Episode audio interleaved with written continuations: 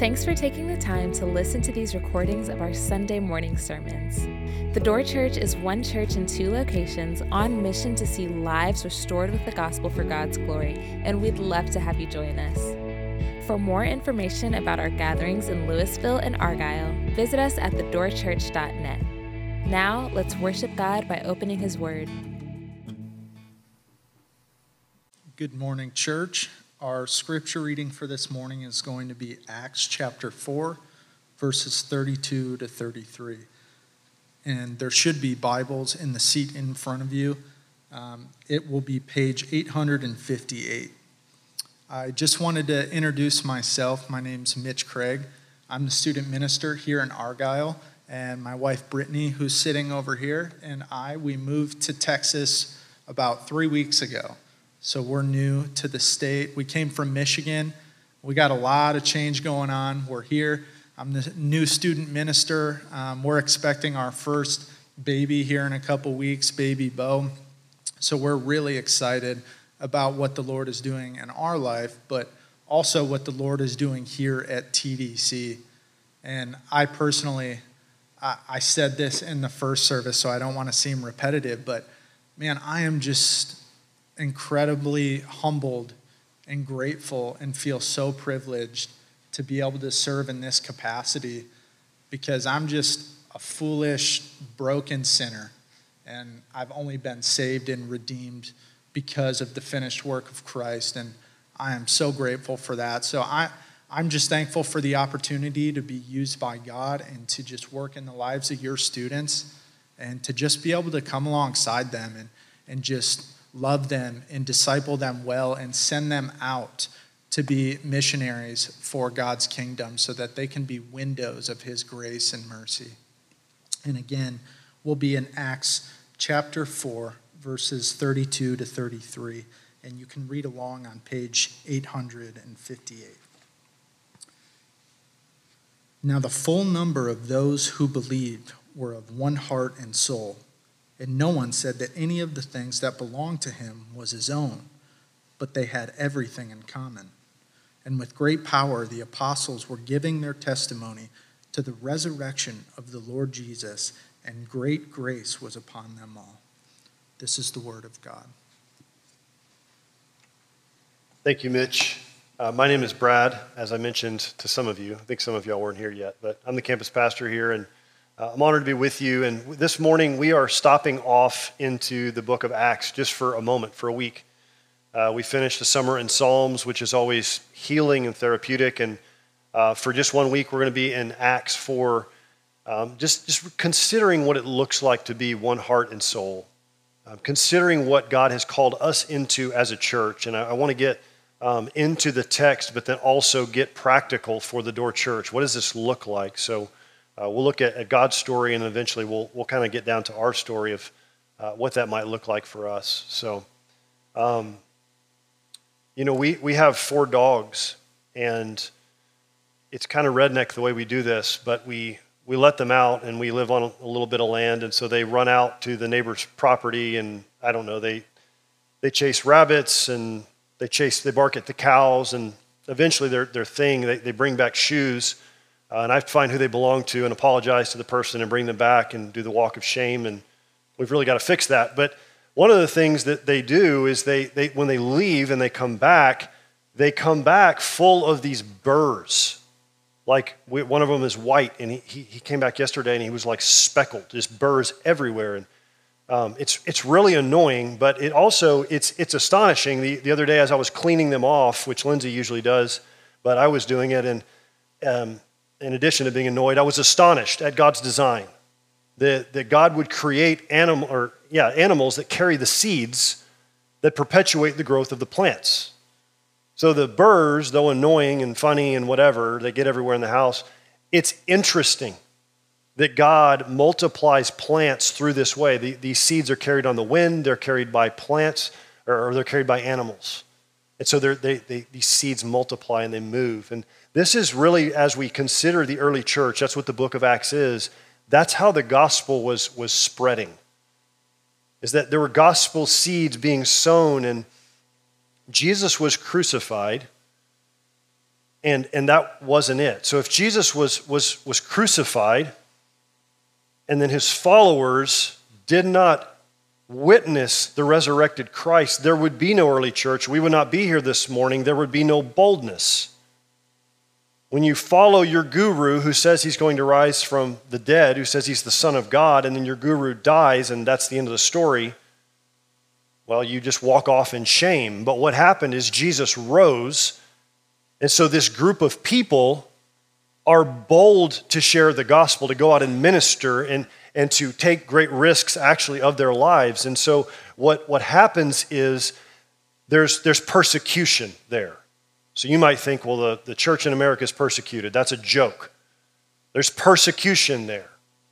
They're, they're being arrested, they're being tried, eventually they're, they're going to be killed. But what happens is persecution does not extinguish the growth of the gospel, it accelerates it. So when God allows his people to be pressured by governments or by warring tribes or whatever it may be, when the people of God are pressured, they go. They, they flee and they, they establish new little pockets of Christianity. So, as a, as a, a uh, historian, if you were to look at the spread of the early church, you'd be like, how is this happening? What's happening because those sticky seeds of grace are getting stuck on people who are being new in Christ and they're going to these random little towns of refuge Christ is proclaimed there, churches are planted there, the gospel multiplies there, and so on it goes. And so in verse 32 and 33, it's really a zoom out. We're, we're looking down on the early church, back of like, what, what, was, what was happening here? Just before our, our text this morning, um, some of the believers are being tried and uh, they're, they're being uh, confined, and they pray not for deliverance from their circumstances. They're not like, God, make it easier, this is annoying, or God, help me, I'm scared. They pray for boldness to continue to proclaim.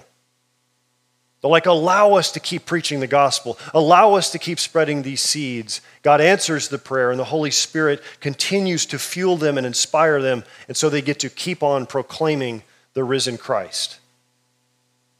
So, as we look at this text, I really want to look at, at three things, and, and that is that we see a, a, a group of people that are united, one heart and soul in Christ. And then you see those people who are united heart and soul in Christ, and they, they, they form a, a beautiful community in Christ. And then that community does not stay an entity unto itself, but it's an entity to go. And so they, they, they become involved in the mission of Christ. And so, in that, I also want to explain what that might look like practically for the Door Church and challenge you. What does it look like for you? So, one heart and soul, that's what verse 32 says. One heart and soul. What does that mean? Well, here is a group of people who are united at the highest level. And so, this is not an organization, it is an organism. You see the difference. An organization would be some people who are sovereign individuals coming together saying, Yeah, we'll do that, or Yeah, we agree with that. But an organism is an entity unto itself, it is a being.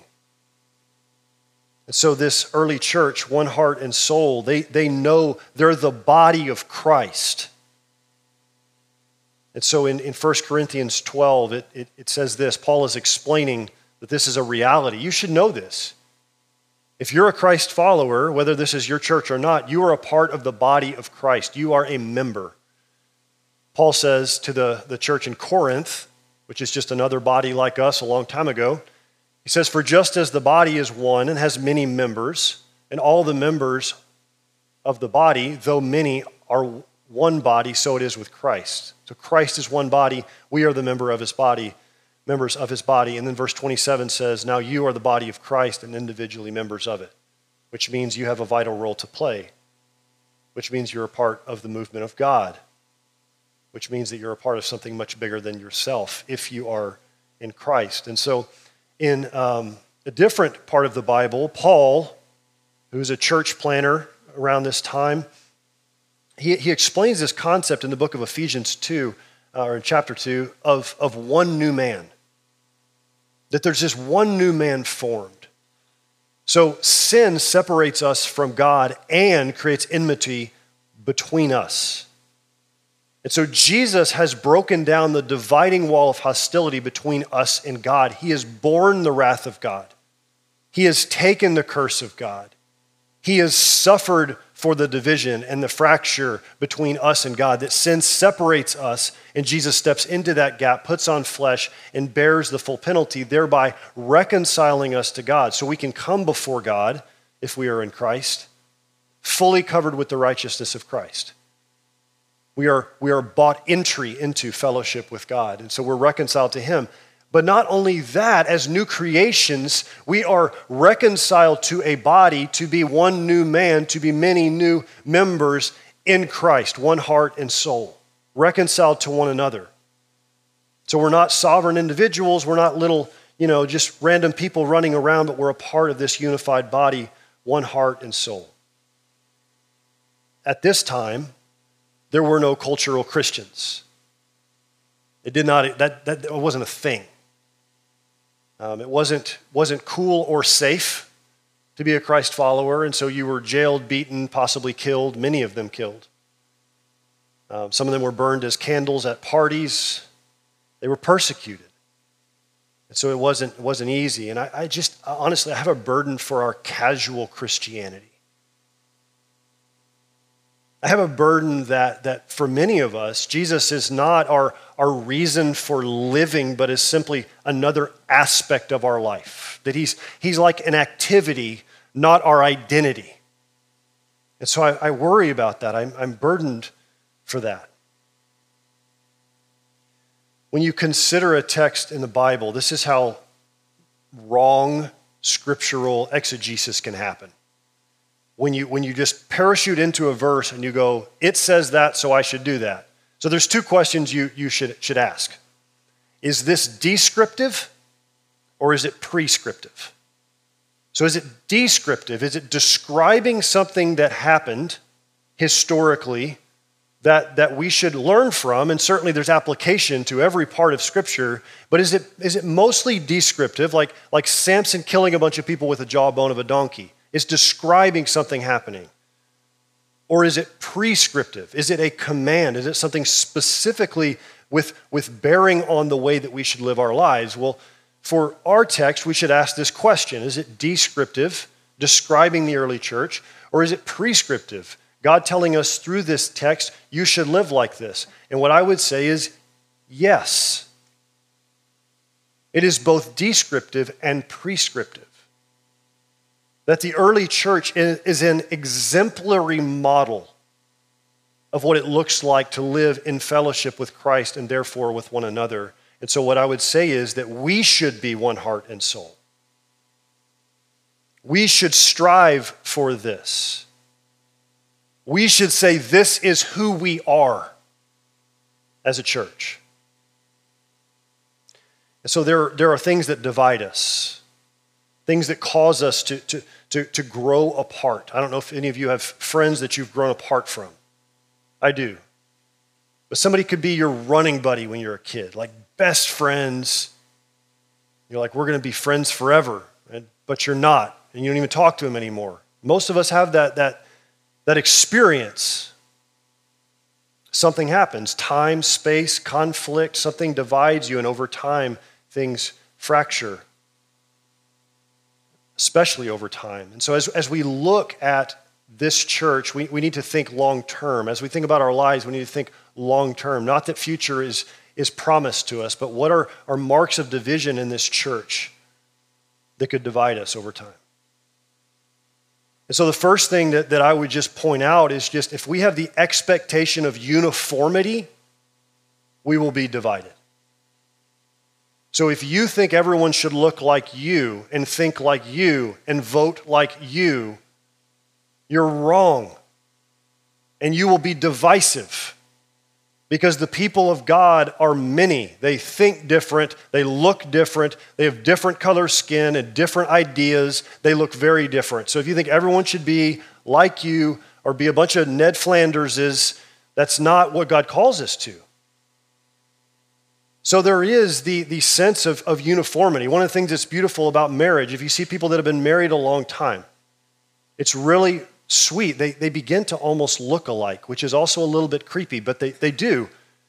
You're like, man, y'all kind of look the same.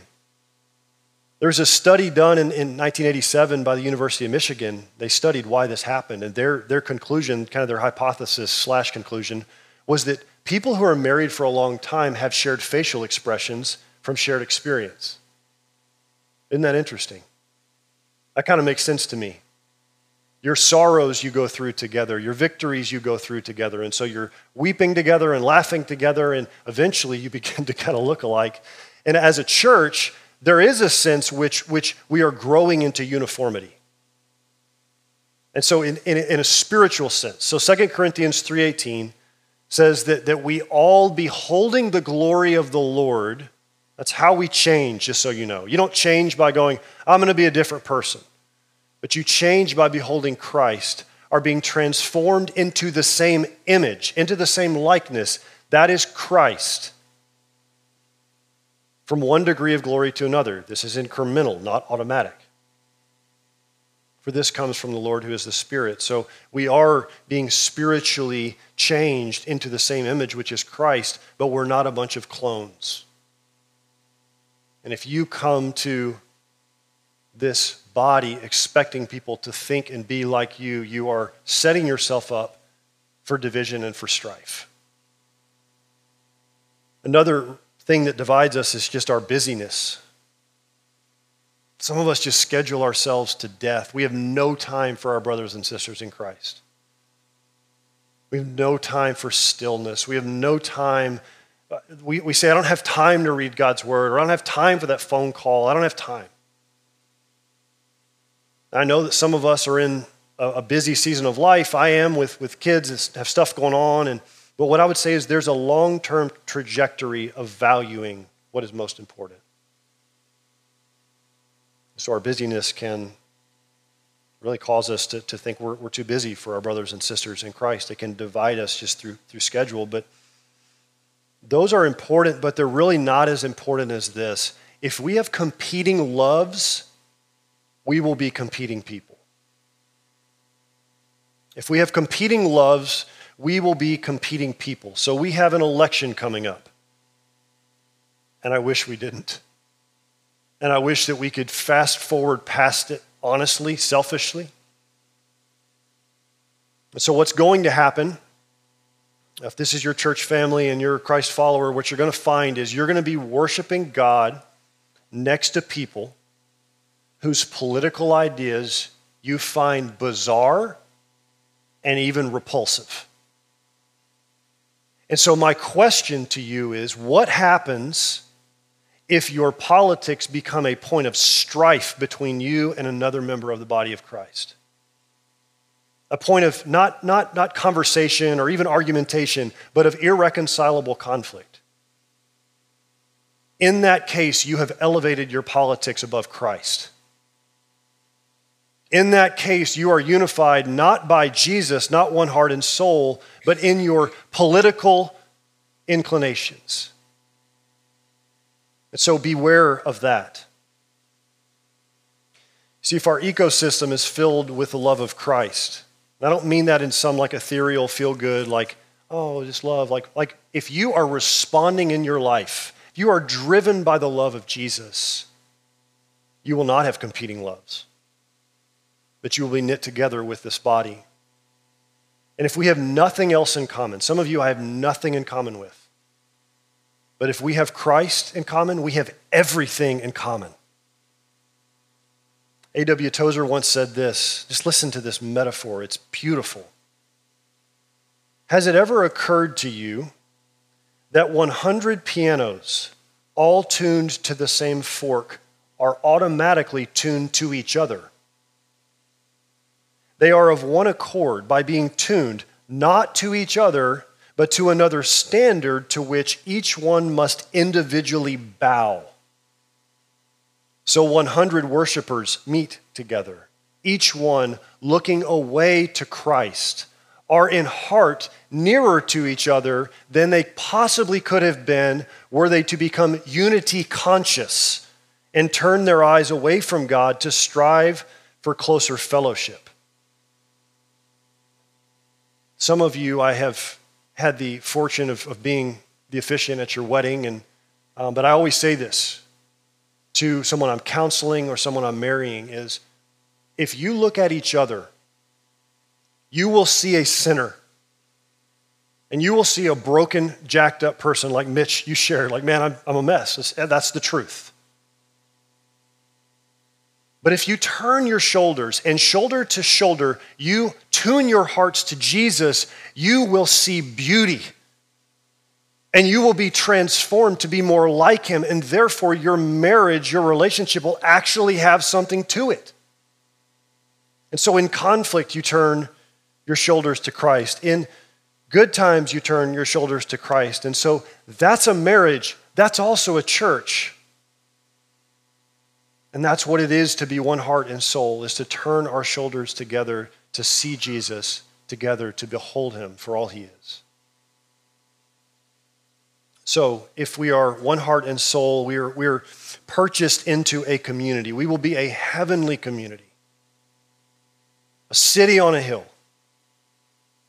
a beautifully strange heavenly community here on earth. And so, people in this town, your neighbors, your colleagues, people you go to school with, whatever, they, they should be astonished at the community that you're a part of at the depth of relationship, at the generosity, at the kindness, at the patience, at the long sufferingness of your church family. They should be astonished by that because Jesus teaches us and transforms us into a one heart and soul community which reflects his character as his body, which is to say, to be kind to be generous, and to be joyful. We should be the most joyful people of all. And so we, we care for one another in this one heart and soul community. We care for one another's material needs. So if you look at our verse and you see that they had one heart and soul and that they had everything in common, if you are uh, conservative in your political inclinations, you might go, man, I think they were communists. Well, they weren't communists. Because communists say, what's yours is mine. Give me that. It's a compulsion. Give me your stuff. A Christian is the opposite. A Christian says, what's mine is yours. Here, have it. You see, when you are in Christ and you have the treasury of heaven, when you have the hope which is bigger than all hopes, your material stuff becomes rather immaterial to you. So God's generosity toward us should lead us to radical generosity to the household of God and to those outside. We should be a radically generous people, lavishly generous. Are you? And so we, we should care for one another materially, but in addition, we should care for one another in a spiritual way, to be one heart and soul. It's not just to talk about the weather all the time or talk about the game or whatever, but it's to be in tuned to one another's souls. Like, how are you doing actually? And so, if we see a brother and sister, or brother or sister, um, and they're, they're, they're, they're sick, they're hurting, do we not care enough to ask an honest and uncomfortable question? Do we not care enough to engage in that moment, to be spiritually attuned to somebody else instead of being like, man, I kind of got a lot going on right now. I don't really have time for your drama. But are we spiritually attuned to one another? What this looks like, we show up for one another. So I don't know what you think of, of social media or what your habits are, but just so you know, it's not community. And I have no idea what's going on in your life, who you really are, what you're afraid of, where your idols are by looking at your Instagram profile. I have no idea. because it's curated and it's filtered. And so community must be embodied. I must look across the table from you and see that look on your face when you tell me about how your kids are doing that tells me you're not, you're not quite saying everything. How are you really? What's really going on there? We must be proximate to one another. You see, our God is, is, is a God of incarnation, of putting on flesh, of walking amongst us. He didn't say, okay, y'all are separated from God. Well, you're, you're good. He came into this space. He came in to walk amongst us and to suffer in our place and also alongside us. So we should be incarnate people. We should ask those questions. Some of the wisest people I know, it's, they're not expressing their wisdom through sermons or through dissertations, but through questions. Asking a good question. If you're spiritually attuned to your church family, ask them a question. And listen. Furthermore, and I can't, I can't really explain this, I've only felt this, but it's true. Pray.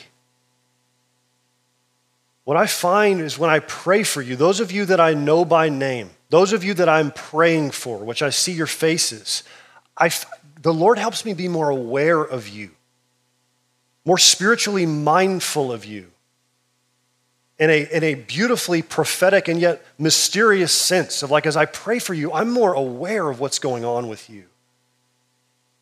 So, do you pray for your church family by name? To be spiritually attuned is to come before God and ask for, for that wisdom of like, what, what does he need? What does she need? So, pray for one another. And we are to consider one another more significant than ourselves. And I just want to just, it, just be honest. That's impossible in our flesh. For me to say you're more important than me is completely impossible. I must have the Spirit of God. I must have the mind of Christ. And so Philippians 2 says this, it should be on the screen do nothing from selfish ambition, which is exactly what I want to do. But do nothing from selfish ambition or from conceit, which is just thinking yourself, you know, more highly than you ought. But in humility, in lowness, count other people more significant than yourselves. You matter more than me. Let each of you look not only to his own interest, but also to the interest of others. Have this mind among yourselves, which is yours in Christ Jesus. If you are in Christ, this, this mind is yours and it is increasingly becoming more yours, who, though he was in the form of God, did not count equality with God a thing to be grasped, but emptied himself by taking the form of a servant, being born in the likeness of men. Jesus condescends in love to put on flesh. And being found in human form, he humbled himself by becoming obedient to the point of death, even death on a cross. The example of Christ is radical others centeredness. And so we respond to the generosity of Christ. We respond to that humble condescension of Christ where he gets low on behalf of other people to move toward our family in that gracious way. But we are not a holy huddle. This is a place of healing. This is a place of encouragement. This is a place of, of therapy. But we are to go. We're like a forward operating base. We are to heal and then go. And so we're called into the mission of Christ. He leads us into a life of love, of joining us in his mission to make disciples. We are Matthew 28 people, Great Commission people. Go therefore and make disciples of all nations, baptizing them in the name of the Father and of the Son and of the Holy Spirit. If you're in Christ, that's your mission. You're to go. In verse 33, it says that, that um, great power was upon them as they were giving their testimony. And that word in Greek, it, it, it's the same word that we, we use in English for the word dynamite. The explosive power of the gospel of the risen Christ the life changing power of your testimony testifying that Jesus is the Christ. He has risen. This is how I've experienced him. And so when you share Jesus with your child, with your coworker, with your neighbor, with your teacher, when you share Jesus with them, know your words are not sufficient, but you align yourself with the great power of God. You align yourself with the Spirit of God who loves to exalt Christ. And so, if you walk away from a conversation, as I have many times, I think every time that I've shared Christ with somebody, I'm like, that was ridiculous. Like, what did I just say? Be reminded that with great power you give the testimony of Christ. That the power is in the gospel, not in your eloquence or your words. Great grace was upon them, too, it says that. Great grace. It means mega grace. They were grace people. The early church was, was showered with the favor of God, and they knew it. They were saved by grace, they were united in grace, and they were sent out in grace. And so, friends, we have great power. Don't think that, that like you have great power if you are trained in apologetics. If you are in Christ, you have great power, and it is called your testimony. It's the testimony of the risen Christ. And if you are in Christ, you lack no good thing. Great grace is upon you. You are covered with the favor of God, with the love of God. What more could you ever want?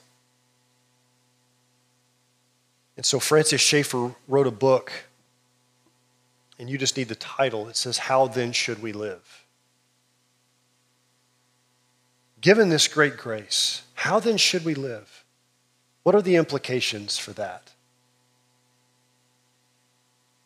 Um, as we planted the church in 2011, as the, the video showed, I, I love that video. It shows what we're a part of. Um, but we have, we have sought the Lord as elders of like, what, God, what do you have for us? Practically, what should we be doing? We know the Matthew 28 thing, the, the mission. We know the mission. But we feel like the Lord has continually clarified that, that vision of like what TDC is to be about. And it's not unique. It's not different.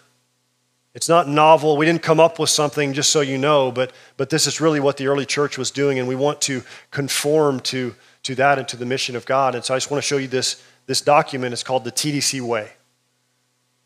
So faith comes by hearing, and hearing by the word of Christ. That's what I read this morning in my Bible in Romans 10. So when you hear the powerful testimony, of the risen Christ, you respond by faith, you become a new person.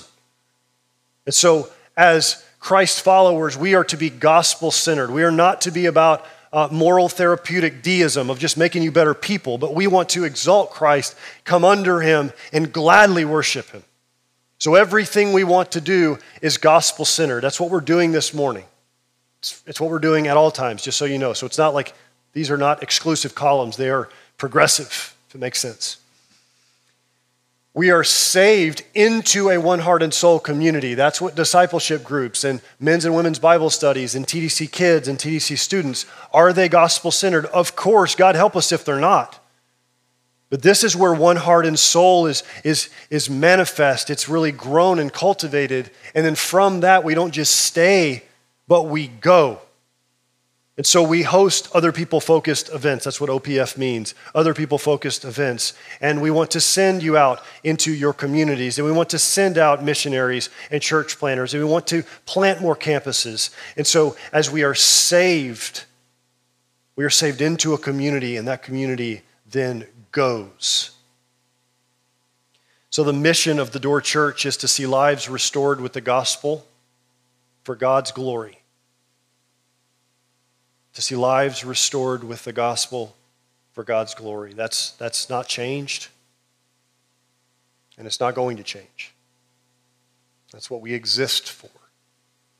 Matthew 28, it's just a paraphrase. Our vision, and some of you know this, some of you don't, is a decade of development. So we sought the Lord, and, and we just felt like the Lord was just pressing on us that for the next 10 years, we want to invest in equipping the saints for the work of the ministry. So if you think I am the one doing the ministry in this town, you have your theology backwards. I am to do the theology in this town, or I am to do the ministry in this town. You are to do the ministry in this town. You have access to people that I don't have access to, and I have access to people you don't have access to. So we want to equip you, men and women. We want to sharpen you and teach you and send you and supply you and send you out. And one specific conviction as we have prayed that, that we felt like the Lord put on us is we want to send out 10 men in the next 10 years to be pastors, to plant a church or to plant a campus of TDC. And we see the Lord already moving in this way. We want to, to be a part of what He's doing. And so this is a multiplication strategy. So Titus 1:5, this is where we got this idea. Again, nothing that we're doing is new, hopefully. Hopefully, everything that we're doing is just simply responding and, and even imitating the early church. So, Paul says, uh, This is why I left you in Crete, so that you might put what remained into order, to, to structure things, to appoint elders in every town as I directed you. So, we want to be a network of congregations. We want to be a multiplying church. So, the way this campus exists, we were growing, so we planted in Coppell. We moved literally just up the hill, up the road to where now it's Lewisville. It's like right on the border. That campus was growing outside of itself, it was exploding just before COVID. So, we had a decision to make. Do we grow big in one place, or do we do the uncomfortable thing and multiply out? And so we multiplied. And so I'm not trying to, to we're not trying to, to moralize a certain size church. Like big churches are bad and small churches are good, because there's a lot of faithful big churches and unfaithful small churches. But we feel called to be a network of, of medium sized congregations, more of a parish model. And so I want you, if this is your church family, not to think us and them Argyle campus and Lewisville campus. It's just us. And so multiplication is uncomfortable, but we, we believe it's, it's what we're called to do. It's, multiplication is not a monument strategy. So no one campus grows big into a monument of itself, but we want to be aggressively about multiplication. We want to be one church expressed in multiple campuses. And so the reason that we do this, just so you know, is so that we can more deeply saturate North Texas. So, a, a, multiple campus model allows us to saturate communities, get to know those communities, be a part of those communities, and minister to them from the inside. And so, we can more deeply saturate North Texas. Also, it, it forces the, the issue of leadership development. So, if you have one pulpit, you only have one person that can preach there, or one class, there's only one person that can teach there, or one TDC Kids ministry. There's only so, so we want to have multiple places for leaders to grow up and develop. And what I would say about leadership development is, is this it's actually not proactive, it's reactive, at least in the church. So we react to what God is doing. We react to this powerful gospel that, that we have been entrusted with and this great need. I mean, do you see all the rooftops around here? Do you see all the people in this community? You need Jesus, and they need Jesus. And so we, we react to this great need. This Matthew 28 call to say, Yes, Lord, we want to train up workers for your harvest. And also, you are talented people. When I look at you, I'm amazed by the way God has gifted you. And so we react at the way that God has gifted the body. And so we want to see that and go, yes, go lead. And that looks different for everybody, but, but we want to react to that. And then also, multiple congregations allows for personal shepherding. Shepherding is incredibly difficult at any size. I want you to know that. And Hebrews 13 says that the elders and I, we will stand before God and give an account for the way that we pastor you. So it's difficult no matter what. It's really difficult when things get really big and things grow and grow and grow. And we may grow large in Argyle and Lewis, I don't know what. But our conviction, just our, our strategy that we think God has called us to, is that multiple mid sized congregations. So that's some of what we feel God has called us to, some of the practical implications of what it looks like to be, to be sent, what this church and this generation um, is up to. And so in, in John 17, I don't have time to, to put it on the screen and to go through all of it with you. But, but I would really encourage you to go back and look at John 17. So this is a moment where Jesus prays for you. And what is more beautiful than that? Jesus is praying for you. You, you come alongside and you, you're like, what does Jesus pray for? He prays that we would be one as he and the Father are one. That's what he says. I and them and you and me is what he says. Jesus prays that we would be one heart and soul, that we would be, church, a city on a hill, a radically different community, a beautiful community saturated with Jesus and let out into his love into our communities. And so, guess what? You're the answer to that prayer. The community of God. Those of us that are called to be one heart and soul, to be together. And so God's story is the story of redemption, of scattering gospel seeds about the work of Christ throughout all times and peoples. And we're a part of that as a church. And so, my question to you there's God's story, there's, there's our story. What is your story? How is God calling you to respond to this beautiful and compelling mission? How is He re- calling you to respond with the great power that He gives you and the great grace that He lavishes upon you through Christ? And so we invite you to be a part of this. Would you pray with me?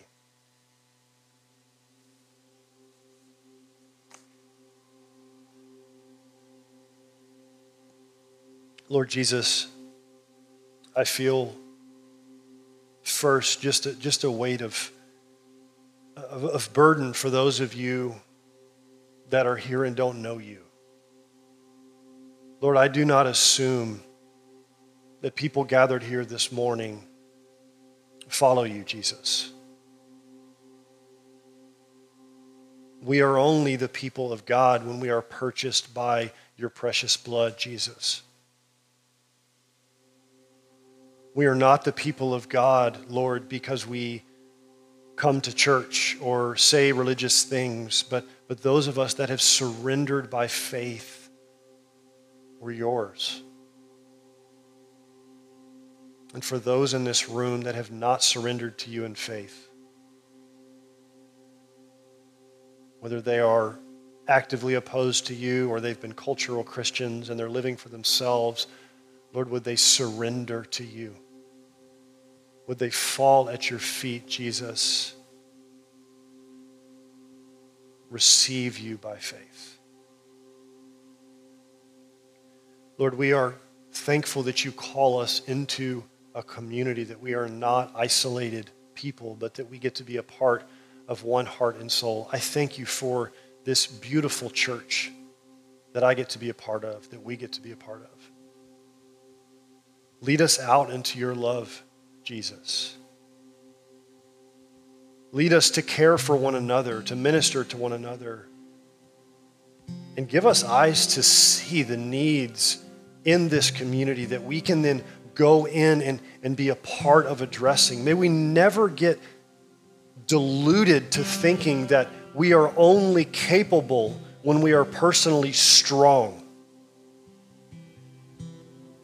That we are only capable when we are trained or ready, but that it says that, that, that we are, are workers in your harvest with great power because of the testimony of your gospel. May we not rest on our own strength, but on the strength of the proclamation of you. Where we are divided because we are selfish or because we have competing loves, which is to say, God, we know that those are just idols, those are false gods. Correct us this morning. Tune our hearts, Holy Spirit. You know the way we're made. Tune our hearts to sing the praise of Jesus. And answer that prayer of, Lord, what would you do through me? Answer that. Show us.